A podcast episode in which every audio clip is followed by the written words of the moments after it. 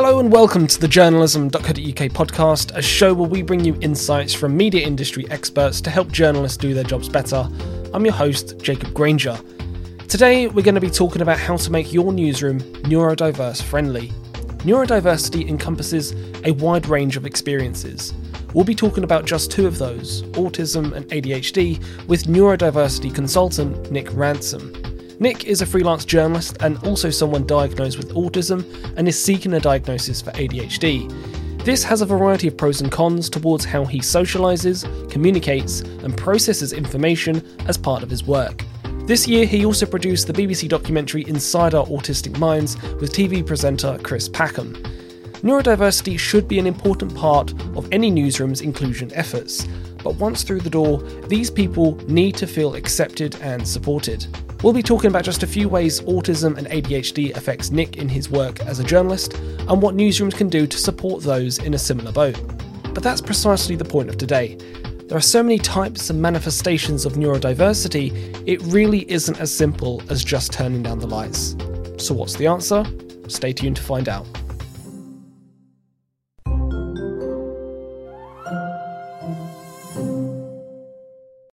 Nick, welcome to the journalism.co.uk podcast. Thank you ever so much for coming onto the show and chatting with me. Thanks so much for having me. Yeah, it's great to be here.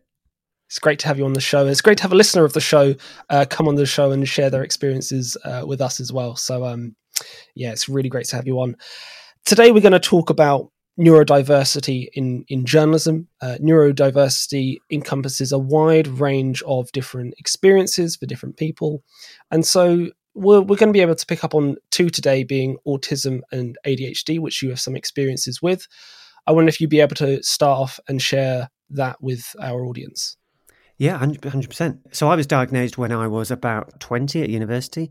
I was always fine when I was at university and yeah, uh, it was it was just at home when I got really stressed and really struggled to to relax and get household chores done and I'd always be totally burnt out when I got home. So when I was at, at, at school or when I was at, at, work or at university, I'd, I'd do that classic masking thing, which is essentially putting on a front and containing all your emotions and forcing yourself to look normal. And what led to the diagnosis was essentially, as I was saying, I was I was always a bit of a, a struggle at home. At, when I was at school, I'd be fine, but then when I got home, I'd kind of tear the house to shreds. And if you know if dinner was late or the printer broke or, or something like that, it would be it would be quite distressing. So yeah, I was always a bit of a nightmare for my parents. And then, yeah, I was coming home obviously during the summer holidays during during university, and, and I was obviously now out of my teenage years, and they felt like, hmm, there's something still bubbling away here. So my mum went to her GP and essentially said, you know, what's wrong with my son, but in a nice way, obviously, in a slightly politer way, and uh, and said,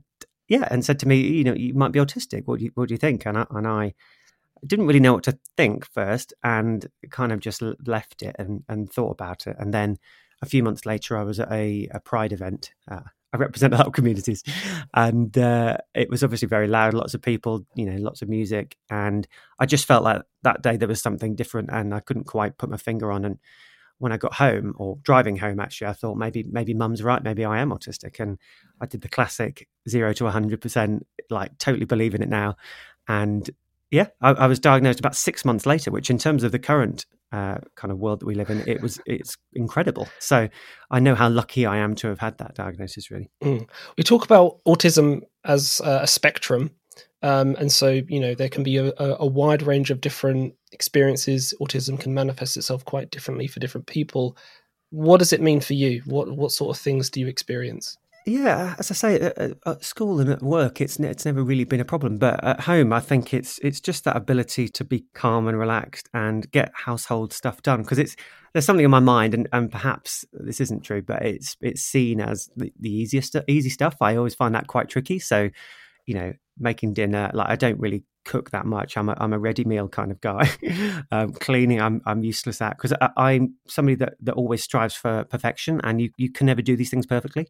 So I, I just end up getting really really stressed and really um, yeah anxious doing it. And it's yeah, so I've now got a cleaner, and uh, yeah, it, it's all these sort of household stuff that I'm I'm terrible at, like packing to go away and traveling when I'm driving. You know, I'm driving. Um, I hate traffic, and I get so wound up in traffic. It's terrible, and I, just I just can't control my emotions when I'm I'm at home because it's supposed to be supposed to be easy, right? It's supposed to be you know relaxing. It's supposed to be the time off, and at work where there is that pressure to be to be quite good at something and you know, I don't really feel that pressure because I've got a real confidence in myself, and because I'm so obsessive about media and have been from a young age, it's it's actually not really that much of a problem because I, I trust my my logical mindset so much more. So, so yeah, I mean, most people obviously like the weekend and look forward to the weekend, and and I'm somebody that just you know has a real capacity to work and Right. That does cause problems when I overwork, and sometimes, yeah, I, I then end up uh, even more stressed at, at home. I, I, do struggle a bit with my, my partner, who does very well to put up with me, and uh, yeah, it's um, it's not always the smoothest at home, but we we make we make do really. Sure. How much of that is a potential overlap with ADHD? Because I know you're going in for a potential diagnosis there as well. I don't know. I think at, at, at work now I've got to a point where I've realised that I don't know if I could really do five days a week at eight hours because uh, it, it's just that that concentration that you require in the workplace is, is quite intense and so i do need a, a bit of a, a, breather really so even, even when i'm sort of working at home and pitching ideas as, as a journalist i think i very rarely work in, in one long go unless i've found something that, that's kind of got me into a very hyper focused sort of state. But as i say that attention span's not great and i'm always kind of dipping out and doing other things and i get distracted very easily. So yeah sometimes i work quite late into the into the night and just kind of spread my day out a bit more really. So so yeah freelance life allows me to be a bit more flexible and i think mm. you know journalism itself is also very fast paced and, and i was in a world where i was making documentaries. The last one i did was the the chris packham inside our autistic minds one and that was very yeah i enjoyed it it was great fun it was one of the best programs i've ever made but even even that which was one of my favorite projects i was i was starting to, to lose concentration during during the day sometimes and i would yeah, very much feel like goodness me, this is quite suffocating. This this nine to five kind of world. So so it's interesting. I think I think the freelance world is so much so much better for me because it allows me to yeah can control my time. I, I know I, I, still do a few shifts here and there that are kind of eight hours, but you know they're they're so rare that I can, can kind of control my my my concentration a bit better there. Nick is just one example of neurodiversity, and we haven't even begun to explore OCD, dyslexia, dyspraxia, and so on. His combination of autism and potential ADHD is a tiring one. On one hand, he can hyperfocus on one subject and then find himself getting sidetracked on another. It's commonly the case that neurodiversity is an inconsistent experience, and news leaders can find that difficult to manage. Another challenge is masking, which is a term neurodiverse people use to describe suppressing their traits in order to fit into their surroundings. The answer to both fundamentally comes down to understanding people's limits and preferences, respecting people's boundaries and triggers, and being open to flexible ways of working. I think that's that's kind of a very neurodivergent kind of thing is that you're trying so hard to to get by that you're you're yeah you, you spend a, a, lot more energy. But yeah, there, I mean neurodivergence is quite contradictory, and we often have these things where yeah it, we sort of have two things fighting against each other. And I think there's a sort of hyper focus that you get with being autistic, and some ADHD people with ADHD uh, experience that as well. But but in terms of the yeah, the, the, concentration that that comes out, it can kind of fight against the two. But it's uh, you know I've not been diagnosed with with ADHD yet. It's just something that I'm starting to explore in, at, at the moment because I think it's becoming more and more of, a, of an issue. I think because even even being a freelancer and trying to sort of manage my own time, I still still struggle to concentrate. So it's it's it's interesting, really interesting. Um, yeah, in terms of how it works in the in the workplace, I think that very obsessive mentality, which is so helpful in terms of my work, can be detrimental in the sense that I kind of become quite. I used the word this morning actually, painfully passionate, which means at uh, at work if somebody's, you know, not not paid much attention to detail in terms of um, graphic design or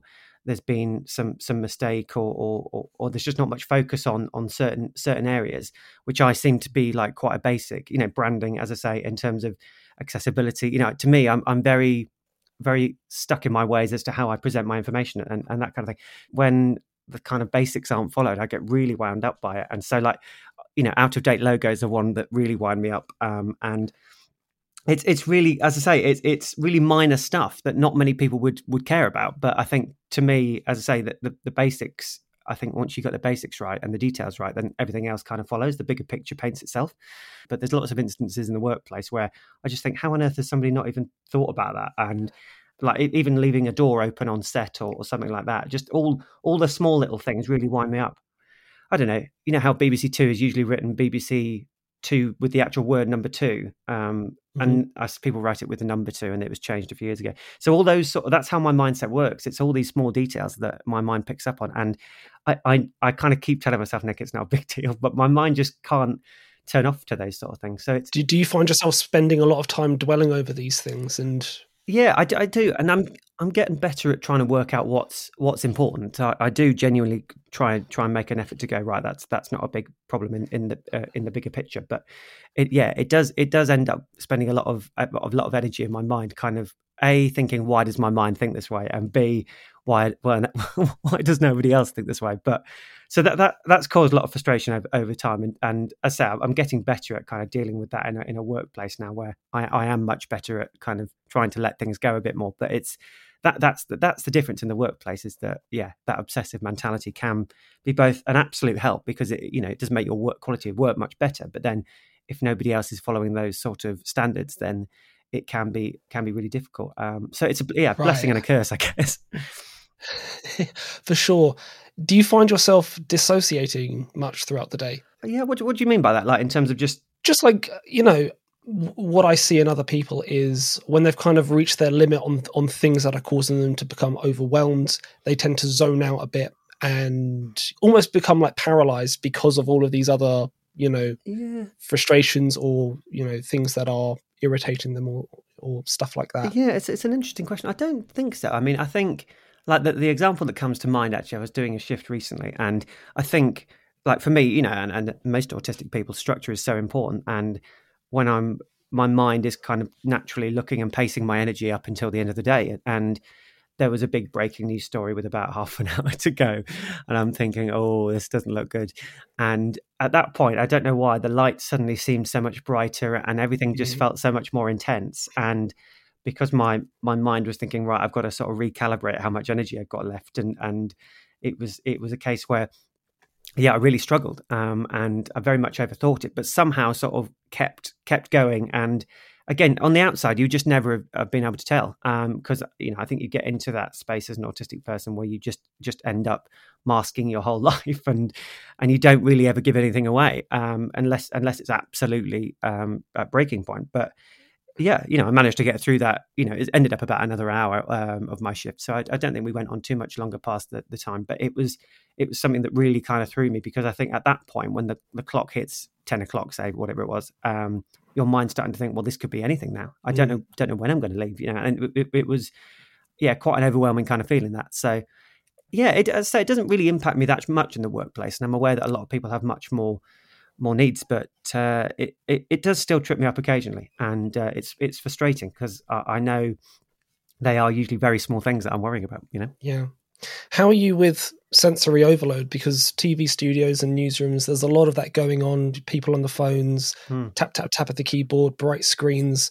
Does that impact you at all? It doesn't really. I mean, I, I don't haven't really met anybody who who it hasn't really. Um, but but I'm I'm one of those people. I mean, I'm somebody that, as I say, because I'm usually occupied, because I'm usually working away, I'm, you know, I'm calling somebody or I'm writing a script or whatever it might be. Um, my mind's so much more more occupied, and the sensory challenges that come at home when my mind is trying to switch off and there's there's less stimulation, I guess. So, I, you know, I think one of the things I find really painful at work is when I've got nothing to do, and I sort of yeah. then I'm clock watching, and then I'm sort of thinking, oh gosh, I need to look like I'm busy, but then and, and that whole kind of social dynamic comes into play, but. Uh, but yeah, no, no. In, in, terms of being out on the road, and and I think because I am, I just love media so much, my mind is, just so away with the away with the fairy, yeah, the fairies of, of media world, yeah, the media fairies.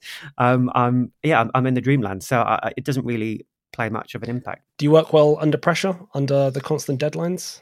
I do, yeah. I think, I think, yeah. And then this is where I've got a friend who's who's got ADHD, and she does really well with with deadlines. And I think sometimes you need that focus. And I'm sure everyone's a bit like this, but it, it's one of those things that yeah, I, I, do actually do quite well with a bit of bit of structure and time, and and I think when when I've just got an open brief, you know, I've got a few projects that are just sort of open ended at the moment, and we're sort of looking into it can be a bit more bit more tricky. So, and I think that's maybe where the freelance life is a bit trickier for me in the sense that I'm always it's I'm managing my own time and I'm kind of responsible to me and and without that structure that I I need and that motivation it, it can be quite tricky to to start again after a you know after something's gone out and I've then got to find my next project, it can be it can be quite tricky. So so yeah, in terms of um, Yeah, I forgot what your question was now, which I'm told is another ADHD trait.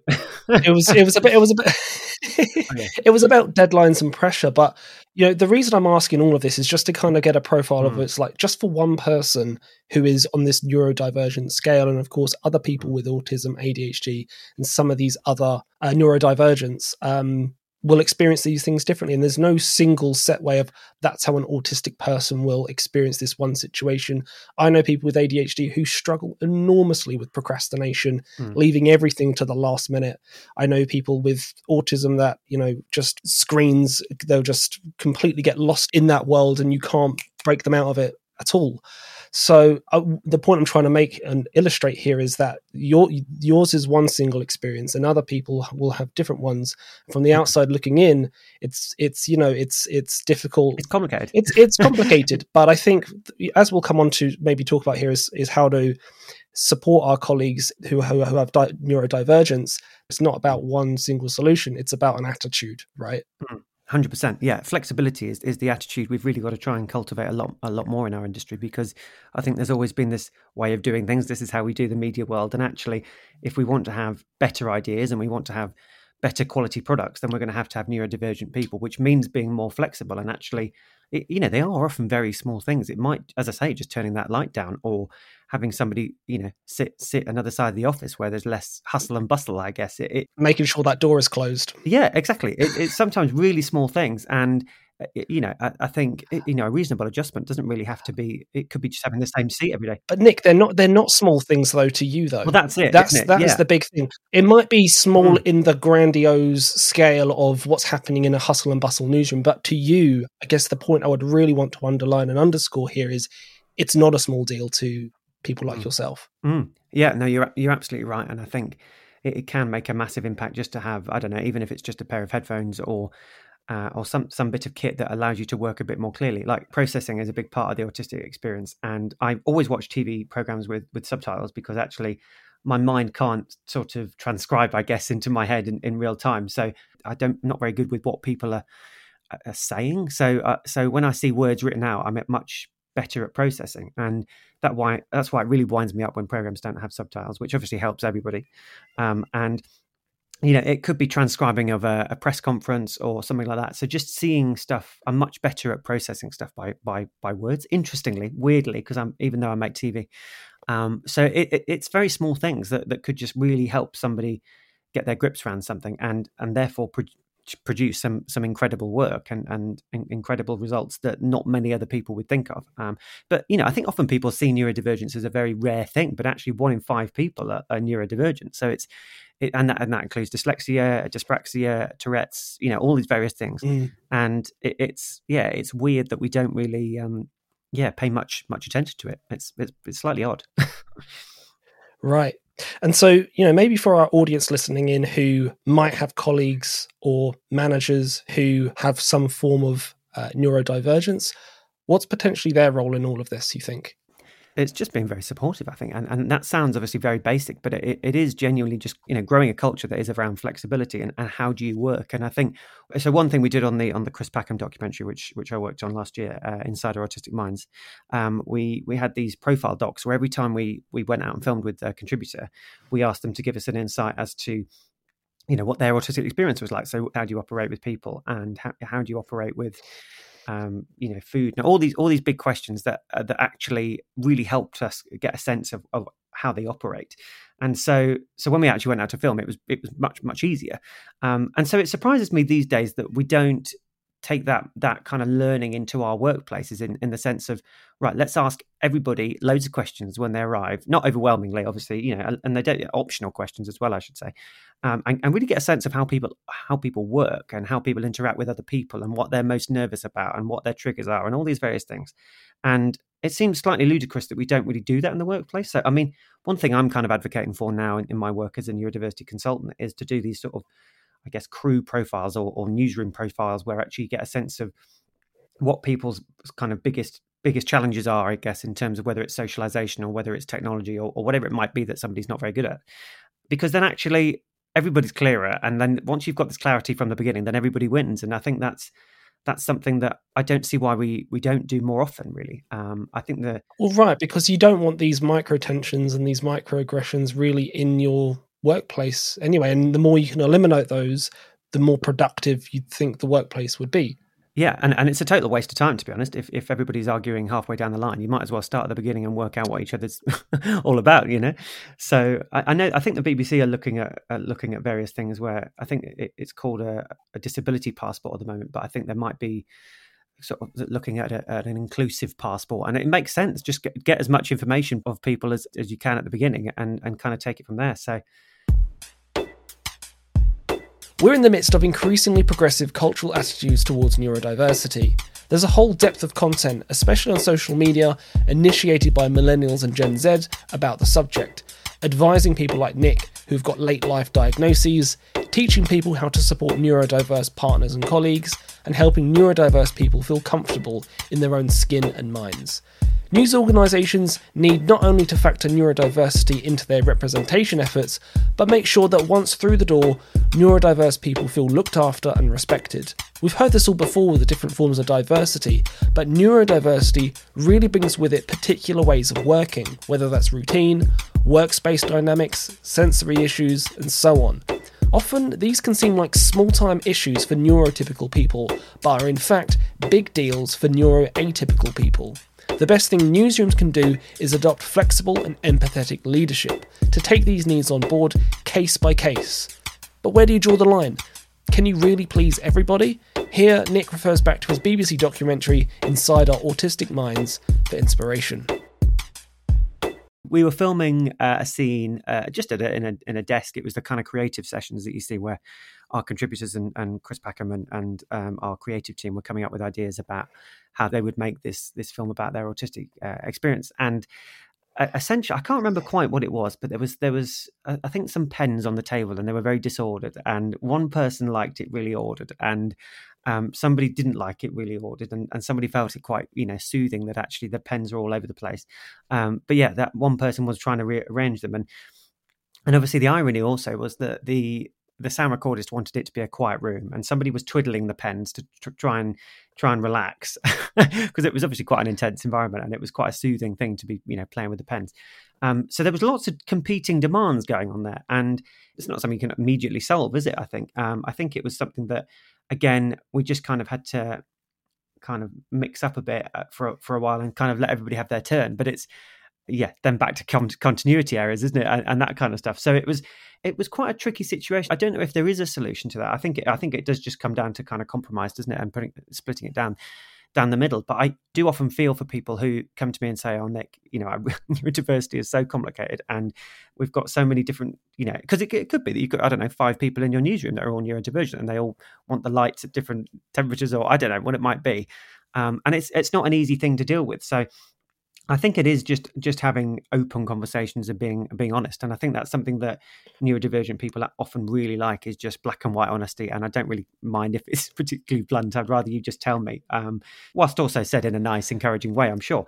I don't want this question to sound too cynical, and I want to ask it in the most sensitive way possible. But I think a lot of neurotypical journalists might listen to that and think, well, why are we squabbling over pens? Why are we squabbling over lights? Mm. And I think it's difficult to understand the seriousness of that if you don't really have the empathy and the awareness of how neurodivergence really affects people. So, what would be kind of your message to neurotypical people to just get a real sense of empathy and understanding for what it's really like for the for the neurodivergent lived experience? Yeah that's a really it's a really really good question. I mean i think neurodivergence as, as we were saying it comes in so many different guises. It, it comes from you know that's the sensory side of things or the social side. There's so many elements to it but you know the sensory side is just obviously one element of neurodivergence but actually if you can control that then it makes everything so much everything else so much easier. And so you know, even if it, if it is ridiculously loud, um, it, it, can be debilitating. The fact that you, you can't you can't process, so that you know you're trying to write a sentence, for example, on, on Word or whatever it might be, and you just literally can't get out because your your think your your mind is so sort of stuck to that that noise or or that particular trigger, whether it is the lights or and and that obsessive thinking in your mind is is very uh, just kind of endless. So it, it's it's tricky to it's tricky to kind of get out of that. Um, I think I do also recognise that managers have a, a, particular challenge in the sense that they haven't designed these buildings. These are other people that have designed the, these buildings, and these buildings might be you know hundreds of years old. So it might be that you know things can't be made. But I think we've all got to encourage workplaces and operations managers or whoever they are that look after these buildings to actually make them more accessible in the sense of can you turn that light down within 10 minutes or or can you we've just seemed to boil it down to, to lights and uh, sounds, but but actually, but it's really what about what that represents in a broader scale because that could be substituted for all sorts yeah. of things. That could be substituted for stimming toys or you know mm. any number of things well it could be i, I don't know it could be sat um, next to next to somebody who and you're sat too close to somebody and you want a bit more personal space and i don't know having the desks move apart rather than just these long desks that we see within within kind of offices you know or open plan offices you know just having a bit more space to allow people to have their own kind of time to process so it, as i say it can be very small things but often they are quite complicated to change um, but you know and that's why i think you know neurodivergence should be considered much more when we're, we're planning buildings and that is something that's happening thankfully. Um, but but slowly. And i don't mean to simplify neurodivergence down to pens and lights. I, I do appreciate it's a whole lot more complex than yeah, that. right. but really my yeah. point is here is you know really what that represents for um, workplace culture. I guess my question here would be again a neurotypical person might listen to this and think well that's just what it's like to work in a newsroom. The frenzy of a newsroom is what you comes with the territory. You know, journalists are supposed to be, you know, high energy, plate spinning, news hounds, constantly on the dot. You know, but that's not always possible and not always optimal for people who have some aspects of neurodivergence. Yeah, and, and I would say to those those neurotypical people who are perhaps a bit a bit sort of confused that a there's probably a lot of neurodivergent people in your newsroom already that are trying to get by, who are probably already great journalists that you you work with every day, um, but but also that that the, what what do you say to your neurodivergent audience? What do you say to people who who read your your content who are neurodivergent and you're not representing their way of thinking and and the problems that they put up with? So, one in five children are neurodivergent, which would suggest that um, yeah, uh, well, one in five children are diagnosed as neurodivergent, which would suggest that the whole population is is one in five. Um, that's that's from the ADHD Foundation. So it's so much more of a of a problem than you're thinking, um, and I think it, it's bizarre not to represent your audience and kind of pointless being there if you're not not there to represent your audience. So one thing I advocate for um, is a kind of handbook within each each organization that gives you a sense of neurodivergence and how to work within the workplace or, or, how to manage neurodivergent people or whatever it might be and also editorial guidelines for talking about neurodivergence like a lot of these things don't exist and that's it's unforgivable really um, that you a don't talk about things in the right way and b don't offer the, the right the right access. So it's it's something that I think we need a lot more resources in, in our in our industry. Um, but what's good is that there is more conversation about it. Yeah, and as you've alluded to as well, Nick, there's a a lot of advantages as well to neurodivergence. There's you know, what about the idea of just playing more to people's strengths, as it were, and putting people to task on the things they know they're to excel at. Yeah, absolutely. I mean, one one thing I learned very early on, and and I guess it's the slight reflective, analytical nature nature that, that that comes with being autistic. But but actually, knowing your strengths and weaknesses and is absolutely the biggest biggest kind of win in, in life and, and advantage, I guess. And yeah, in terms of in terms of neurodiversity, there's attention to detail. There's you know sometimes strong visual thinking. It might be long term memory. It might be just the extraordinary detailed knowledge that that people have. Um, I say that hyper focusing problem solving. You know, the list goes on. The power of neurodiversity is so wide ranging, and and actually, it's it's yeah, strange not to make the most of this. So, of course, that comes with making adjustments there. So it might be that you've got to turn turn that light down, or it might be that you've got to very much change change your environment to be able to actually get the best out of somebody. But but the wins are are so are so huge that that that it's crazy. I say crazy not to. So, I mean, I, I, do wonder if there's any kind of inspiration outside of journalism that you have seen and, and have thought, hmm, that would be an, a good accommodation to have in, in newsrooms. The one that comes to mind for me would be how supermarkets have introduced like quiet time, which where they've reduced the lights, they, they, they dim the lights, they reduce the noise to be more accommodating and welcoming for people who have sensory issues and and maybe experience sensory overwhelm. So, I mean, a is that something potentially to consider? And B, is there anything else, you know, high up on your wish list that you'd like to see in newsrooms? Mm, yeah, so it's a really good good question actually, and I think that there's there's obviously a lot of things that can can be helpful, but I think every neurodivergent experience is so so different, so it'd be difficult to say one thing specifically. But I think it is is just allowing people to kind of control their space a bit more. So it might be that I don't know they want the same desk every day. That was something I asked for a few years ago within the BBC um, and was upheld. So it, it's something that you know again it, it, might just be a small thing. It might just be you know for me actually working on the Chris Packham doc for some reason. Um, I said when I was starting to realise that you know those eight hour days were becoming quite intense because I work so intensely. Um, I'd sort of fade about three or four o'clock, and I often used to say gosh, I don't know why I, I can't get through the day. It's so annoying.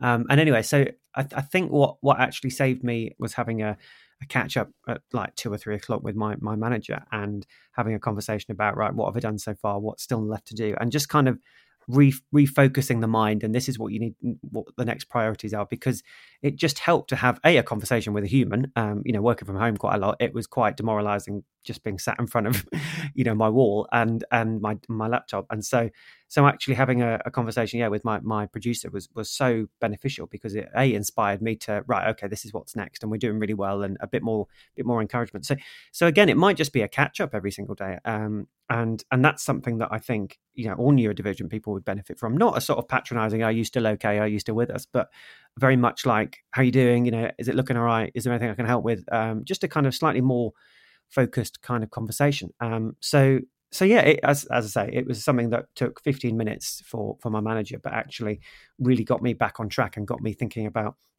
you know what's next and kind of got me through to the end of the day. Listen, it's been an absolute blast to have you on the podcast. Thank you so much for coming on. Thanks so much. My takeaway this week is that stat. One in five, 20% of your workforce is likely neurodiverse to some extent or another. To that end, Aren't these small changes reasonable asks to make your workforce more optimal? For that to happen, flexible work culture and empathetic leadership is better than any token effort introduced to be neurodiverse friendly. That's not least the case just because of how wide ranging the neurodiverse experience is. Support needs to be bespoke and tailored. However, I'd love to know what you learned today. I'm on Twitter slash X at JPG Journalism, or you can email me on jacob at journalism.co.uk.